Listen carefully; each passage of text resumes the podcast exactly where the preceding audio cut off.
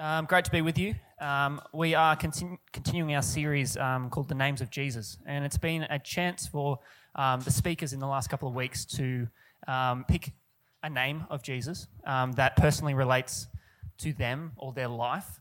And so I have done the same. and before I get into the name, I, I just want to yeah, kind of talk about like the, the what I found really valuable in the last couple of months. It's it's the, it's the power of testimonies. Um, I used to hate people that got up and talked about their testimony. I was like, just get to Jesus. I don't want to know about you. I want to know about Jesus. But it dawned on me that the Bible is largely just a, a massive testimony about, about God's great story um, of, of redemption. And, um, and, and then I, have been reading books about, te- um, about a testimony. Um, does anyone know Jackie Pullinger? Yeah, she's an amazing woman. And uh, in the 60s, uh, at the age of 20, 21, about the age of some of you guys, she got on a boat and went to Hong Kong and, um, and started sharing Jesus with people in the walled city of Kowloon uh, in Hong Kong.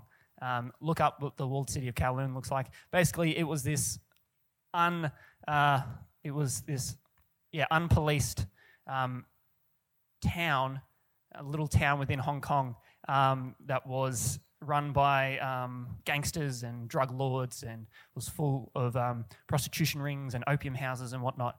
And this 20 year old woman from England goes, I'm going to go into the walled city and share Jesus with them in the only way I know how, by loving them and caring for them.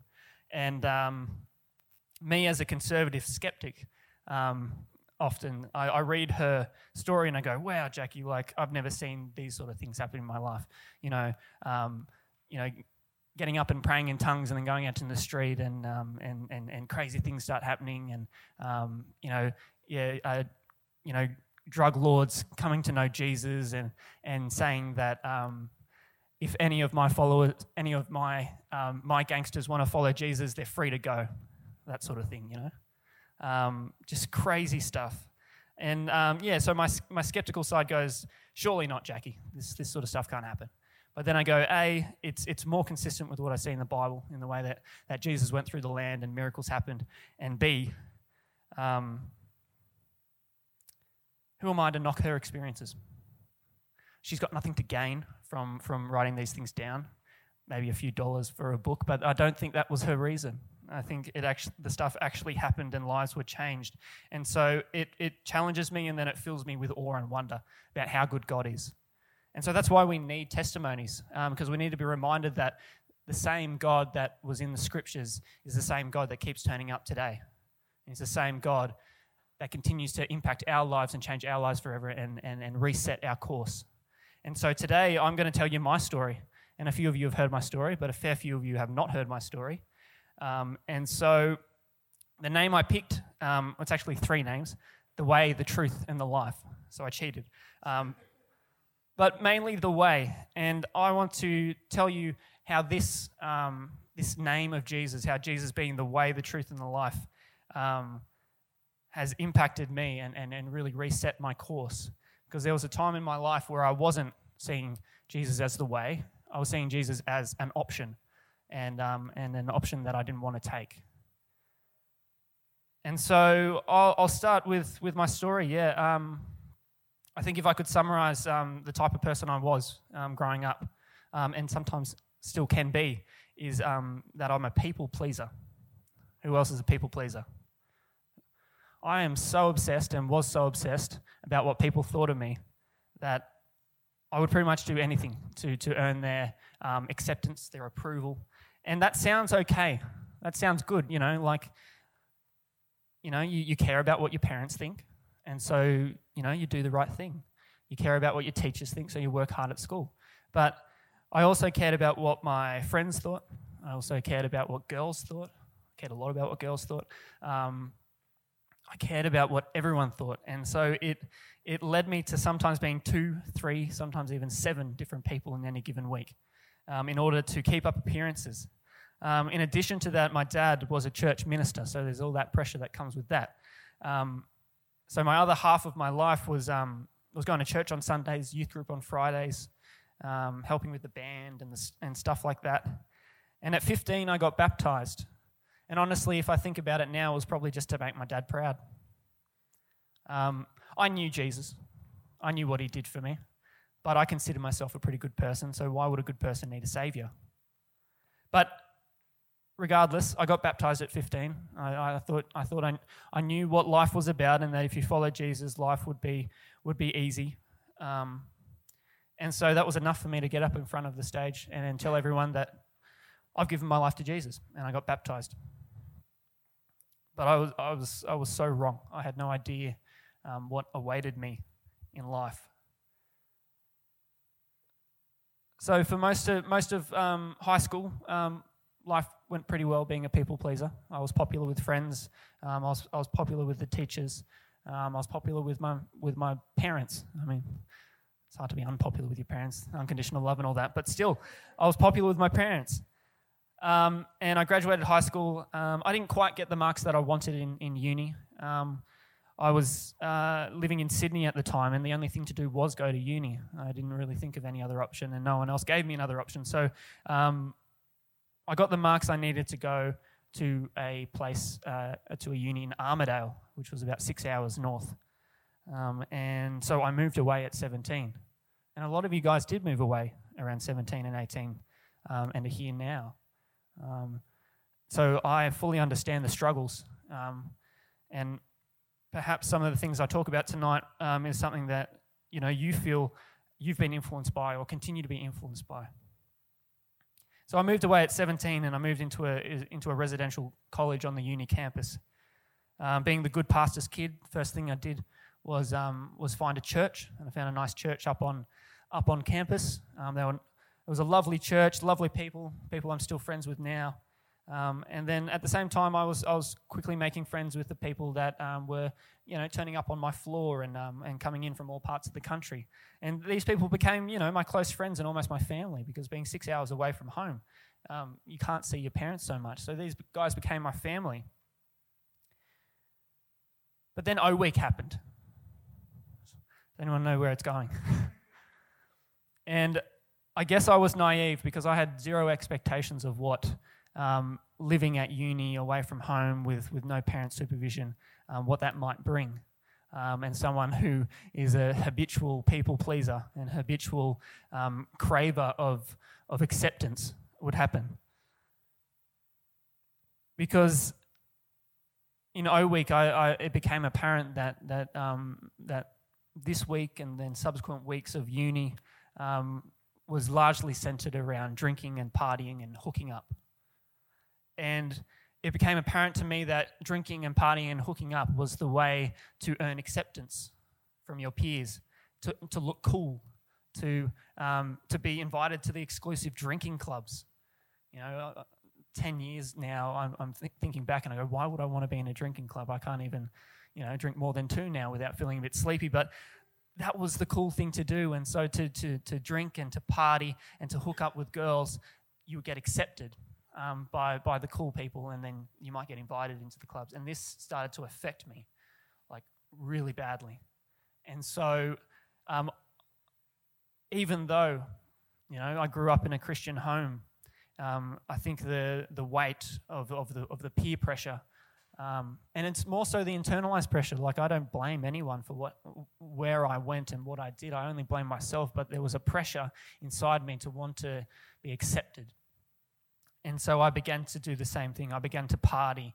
I, I, at the height of it, we were drinking three days a week and still trying to expect to, to go to uni and do your classwork. Um, and I managed to, to do quite well in the first year. Well, not quite well, just enough. I remember one of my marks, I got 51 on a psych quiz. Just passed. It was multiple choice. Um, I was probably hungover. And this is not to glorify being drinking or anything like that. Please hear my heart. I'm not here to glorify anything of what I did. But it was when it came to my second year that things started to, to go, go awry. It started to go rocky. Um, when you got to your second year, obviously there were first years. And so the first years were looking up to the second years. And so more pressure was mounted in my head that I need to perform, I need to look cool, I need to drink more, I need to go harder to earn more acceptance and more approval. Furthermore, uh, within, within uni, there was a newsletter that would circulate around. And so if you had had a wild night, you'd get written up in it. If you if you're hooked up with a girl, you get written up with it. You know these sort of things. And for some reason, I wanted to be on there because I just wanted to be noticed. I wanted to be accepted. I, I just wanted to be the cool, one of the cool people. I cared so much about what people thought of me. There was one thing that I held off of in my first year. And, and this is something that, that I knew to be true, I knew to be right, and I knew, you know, that as a Christian, a Christian will marry a Christian, and, and a Christian will hold off on sex until marriage. And, and that is the way it is. And, and not quite understanding what that is, what that reason was why, I, I decided not to in my first year. But, but when it came to my second year, it just got too much for me. I, I was lonely. I was sick of, of, of not getting the attention of the girls like everyone else did. And so the first girl that, that showed interest in me in my second year, um, I took that chance. And I slept with her, and it wasn't what I expected. Things had been built up in, in, in my head, things had been built up in, in society that sex is going to be the best thing that's ever happened to you especially for men, that sex is going to be the best experience that's ever going to happen in your life. And, and what it left me after that moment, I, I, felt, I felt broken. I felt alone. I felt like I had compromised um, who I am. I had compromised, you know, what little bits I knew about God. I'd compromise my beliefs, all for this cheap thrill. Things started to go worse, if you think they didn't go worse. They started to go worse um, because of uh, the intensity of, of, which I was, um, I was um, partying, I started to fall behind on school. Some, some weeks I wouldn't, I wouldn't go to class. Um, I would be handing in assignments late. Sometimes I wouldn't even hand them in.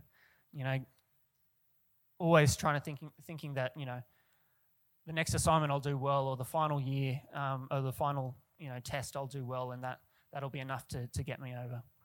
But then I started failing I started failing and, and I just couldn't take it and I couldn't I couldn't turn up to class because I started feeling guilty and I started feeling, you know, ashamed.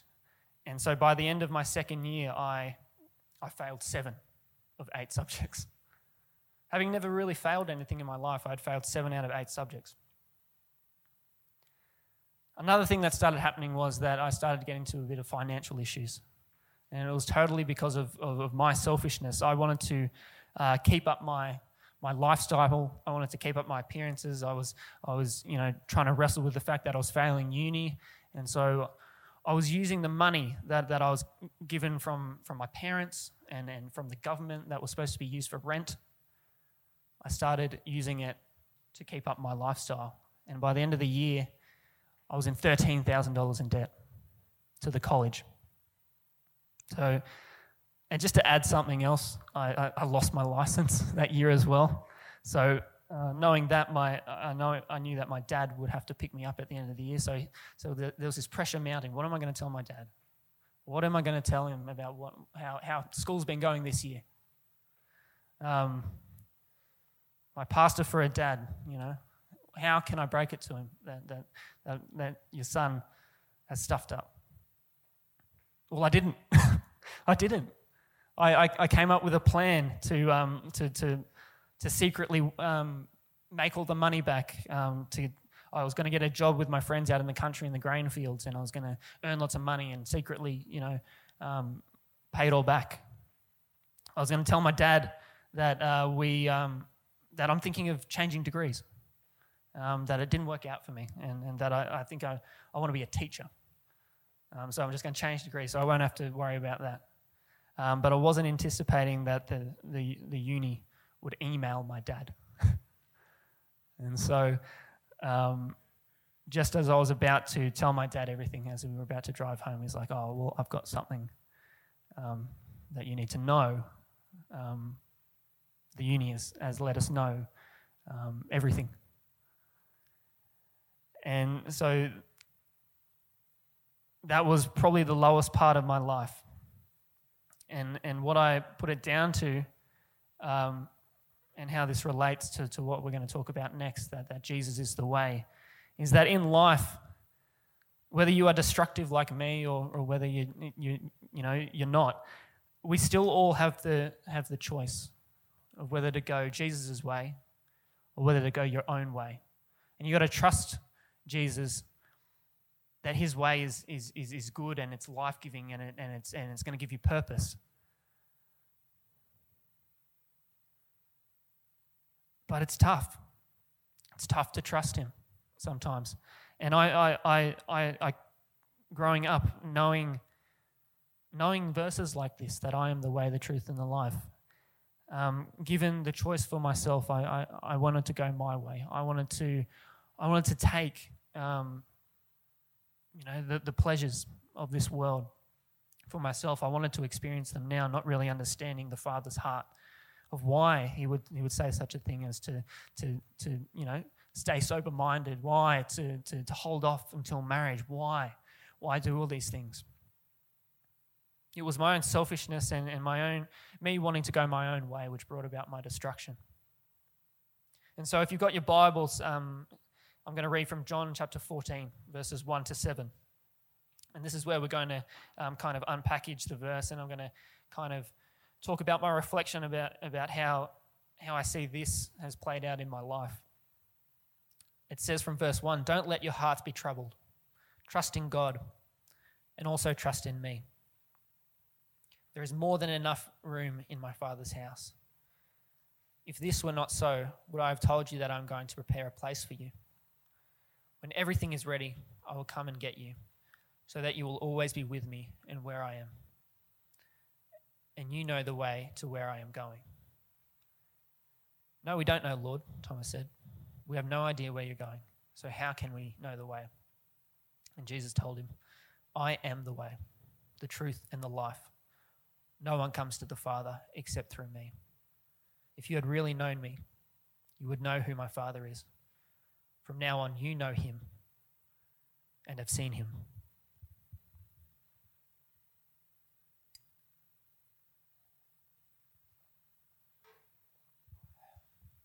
So, at the beginning of this passage is the word trust. Jesus is telling his disciples to trust in him and to also trust in God. Because, in essence, we are the same people. That's what he's saying. And this is not a new thing, it's actually the oldest thing in the book. It's, it's, the first, it's on the first page of the Bible. It goes back to, the, to Genesis. In Genesis, we've got God asking Adam and Eve to trust him. He goes, I have this garden for you, and it's beautiful. And I almost, I even made it for you. And, and you're here to take care of it, and I'm going to be with you, taking care of it with you. It's going to be a partnership. It's going to be awesome, and we're going to have this close friendship and relationship where we can walk in the garden together. You're going to know your Creator. You're going to know who created you, and that's going to give you purpose and life and meaning. But there's just one thing I ask of you. and You don't need to know all the details. Just don't touch that tree. Don't eat from that fruit. Just trust me. Trust me, it's only for your benefit. I know what is life. I know what is going to be good for you. I know what is going to, going to help you thrive. I know what is going to give you purpose. I know what is going to give you meaning. Just trust me. And we know what happened. They didn't. And this is just a, a caricature or, or a small example of, of every, every one of us. essentially. But it's the same thing that, that, that Jesus is asking his disciples in the context. Just trust me. Trust where I'm going. I'm going to the Father. I'm going to prepare a place for you. And he's talking about heaven here. And you just need to trust me that, that, that everything is going to be okay. And that I know the way to the Father. I know the way to, to your Creator. And that is going to give you purpose, and that is going to give you meaning, and that is going to give you fulfillment. And so the same thing is, is, is, is being asked of us today. It's the same thing that, that, that he asks us when, when, when we encounter Jesus. All he's asking is us to trust him.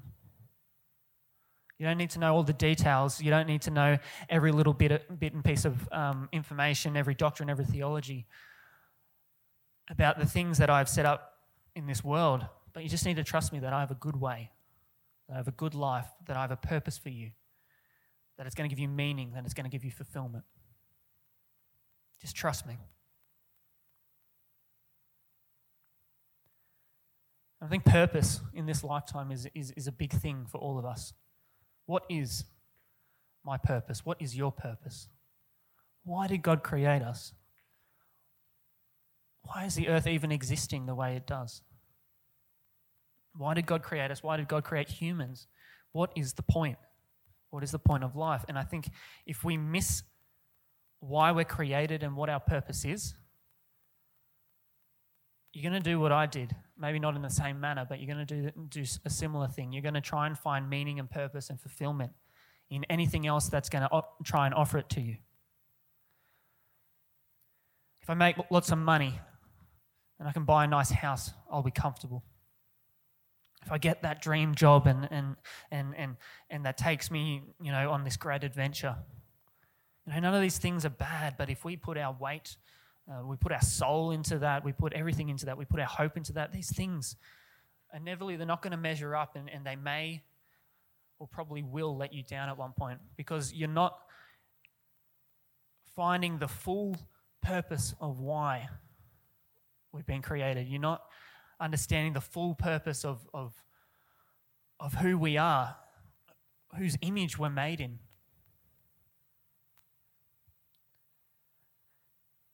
But Jesus is saying that He is the way, that He is the truth, and He is the life. He's the way to the Father, He's the way to our Creator. And when we, when we, when we recognize that Jesus is the way to our Creator and that He is our Father, that's where we're going to find purpose and meaning. But rather than tell you exactly what that is right now, I'll save it for me at my, my lowest part of my life. So when I when I left um, left Armidale, I had to leave Armidale. Um, my girlfriend broke up with me, obviously, because I was a bit of drop kick. Um, and we we moved to Canberra. My family and I, we all moved to Canberra, and and yeah, I was I was pretty ashamed and I was pretty broken. Um, my life was in ruin, like and, and every ounce of who I used to be, this happy, funny person that enjoyed being with people, it was all shattered. I, I, couldn't, I couldn't get out of the house. I was a mess. But my parents just encouraged me to, to just, just find yourself some friends, find, find a community, um, you know, sport, whatever. Um, I decided to, to find a church community. Um, not really knowing what I would expect. And that church community is this community. And it's, it's not, not to say that Divergent Church is the best in the world and that, you know, it's at Divergent Church that you'll find purpose, meaning, and fulfillment. Um, but I started coming to, to this gathering. Um, and Josh was the, the, the primary preacher at the time. He's now over in Turkey. And to be honest, I don't really remember any of his sermons. I mean, he, he does talk a lot, but that wasn't the point. It was such, such a long time ago. But I do remember what the community stood for and what, what impacted me and what, what began to um, yeah, heighten my senses, what, what, I, what I began to see, what I began to feel, um, what they presented. I remember continually being told that, that God loves broken people because he can rebuild them. That he loves people that feel like they are beyond saving because that is who Jesus died for. That if you put your trust in Jesus, you will be saved and he will give you a new life a life of purpose, a life of meaning, a life of fulfillment. I didn't quite understand what exactly that meant. I was still grappling with what does that even mean to have a, to have a purpose and a meaning in life. But for the first time in my life, I understood that I was a sinner and that I needed saving, which is completely different to what I felt growing up. That I didn't need saving because I was a good person. But my own destruction and my own selfishness led me to realize that, that my way of living was no way of living at all It, it, it almost literally brought about death.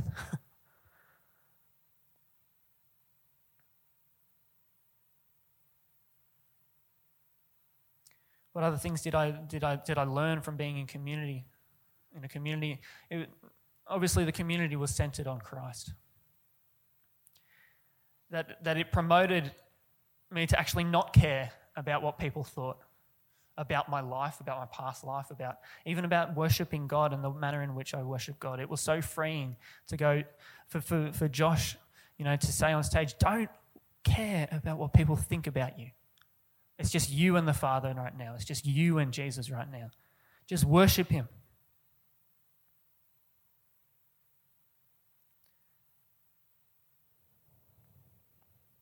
But here's the thing about Jesus' claim to be the, the, the way, the truth, and the life.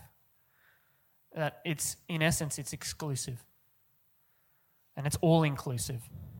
It's not a part claim where you can take the best bits of Jesus and disregard the rest. It's all or nothing. Jesus said he is the way to the Father. And so, to fully understand the Father's heart for your own life and what your purpose is in this world, it is found in Jesus' example. It's, it's found in the way that he, he lived. It's, it's, it's found in the way that, that he, he healed people. It's found in the way that he delivered people. It's also found in the way that he gave up his life and died for people.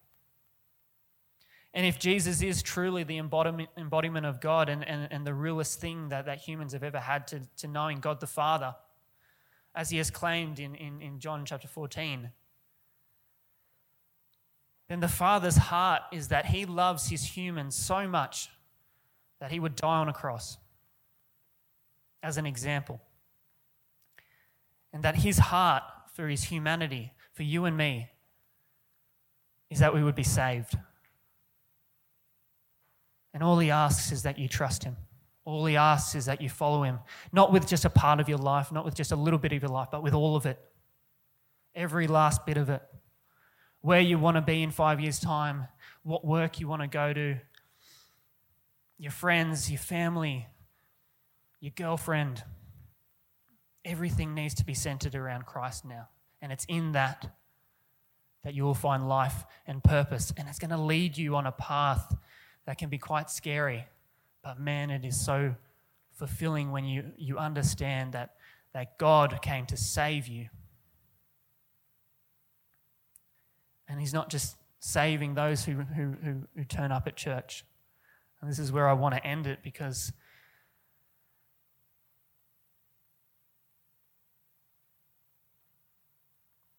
to love and care, this is Jesus, to love and care for the, for the outcasts, for the healings, the deliverances, and the miracles that he did throughout his life, it all pointed to a greater truth.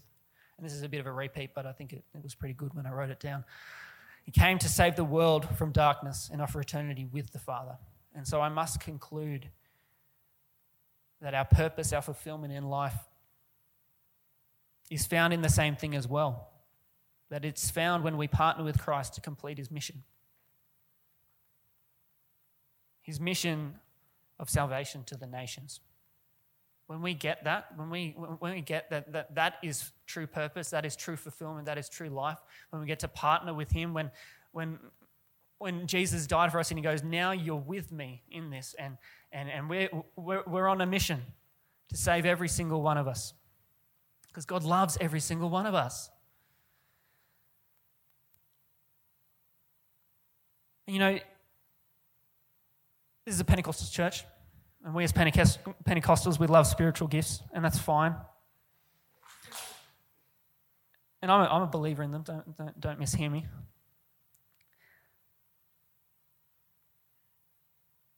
But, you know, what is it all for?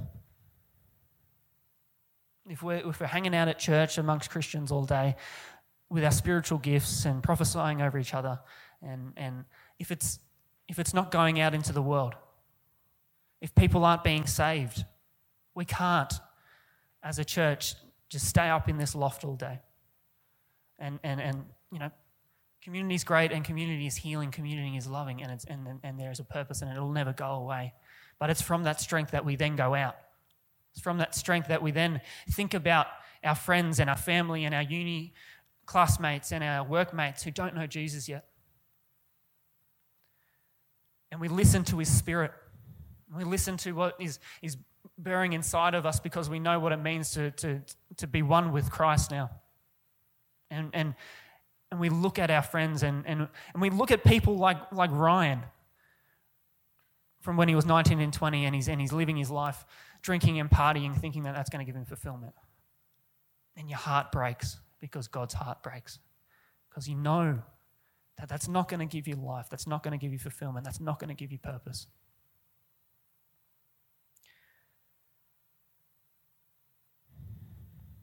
And so, what, what has life been like for me the last eight years? Since I, I made that decision to trust, trust God with my life and give up essentially my own uh, right to my life. I signed over my right and I said, Jesus, in a sense, take the wheel. There's been a lot of great things that have happened. I mean, for one, I met my wife, um, a, a, lovely Christian woman that had probably only been a Christian for less than a year. Um, and the first thing that happened when I that I remember when I began to trust in God, God convicted me to tell Nicole of everything that I'd ever done. And that was scary. But God was saying, Trust me. it's going to be okay, for better or worse. I mean, if Nicole breaks up with me, then maybe it was, you know, for the best. but just trust me. And, and, and you know, Nicole's still there, and we've been married three years. And, and so that's just one of the great things when you trust in God. Um, you know, to find, to find a girl that embodies the Father's heart and is willing to forgive me even though it must have been really hard for her to know that I'd slept with other women. That's just one of the things, you know. I think slowly, as, as, as I began in community, yeah, I, I started to gain a heart for other people. My selfishness was, was ridden away, and my heart for other people started to grow. And that, that often um, can be painful because love is not always reciprocal. But Jesus knew that. You know, for, for two and a half years, Nicole and I uh, were the gathering leaders of, of you guys.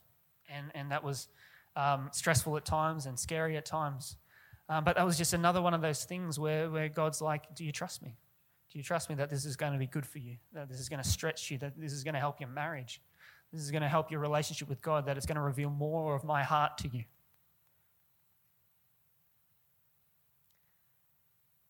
And so it's, it's a journey.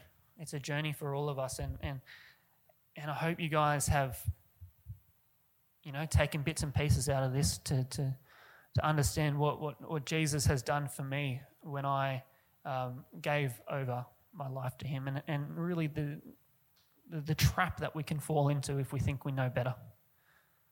Why do we think we know better if we didn't create the world, if we didn't create you and me? That was one of the big things that dawned on me. That God didn't set up these guardrails to, to, to be a killjoy. He didn't set up laws and rules so that we wouldn't have fun, to make us feel bitter. He, he, he gave us rules because he, knew, he knows us so well, He knows our heart so well, and He knows what, what we are capable of when we're left up to our own, our own devices. And that was a big revelation for me that, that actually the things that I, I read in the Bible that feel like laws, they're for our own good. And they're actually going to give us life and purpose and meaning. It's going to, it's going to show us what God's heart is for you and I, and, and, and for the next 60 to 70 years, what our purpose and fulfillment, something that's never going to unfulfill us, to partner with Christ, to, to share our testimony, his testimony with others. I don't. I think you know when I when I think about probably God's greatest joy is when people come to know Him and, and come home. And so I, I have to conclude that our greatest joy and our greatest fulfillment is when we get to partner with Him and see that happen as well. That's never going to get old. And so, you know, I want this community, um, and, and I know you guys want it too we want this community to be outward focused. We want this community to be to always looking out, not just caring for ourselves, because we all know Jesus. and it's great that we get to talk about Jesus and continue to, to, to, to bolster our faith. But there's people out there that don't know Jesus. And so we're in a place of strength where we need to go out and share with him. Jesus is not with us anymore in a sense that he's not here physically. So, so we've, got to, we've got to carry the load in that sense. But the great thing is that he's left us his spirit and he's talking to us every day and he's helping us and he's giving us power. Cool. Let's pray. Heavenly Father, we just thank you so much for, um, yeah, for all the great things you've done in all of our lives. Thank you, Lord, for the testimonies, the deliverances, the healings, the times where you've prompted us to, to show compassion to people. This is our, our blessed assurance that you are with us and that you continue to be with us. And Lord, we want to we want to know you. We want to know you so much that it that that when we wake up in the morning, we just instantly know what what our purpose is each and every day. That when we go into our workplace, we know that there are people that, that, that, that need your love. And we know that we're the image bearers in that. Lord, we want this community to be outward focused. We want this community to be to be looking for those who need Jesus, looking for those who are struggling, looking for those who are broken.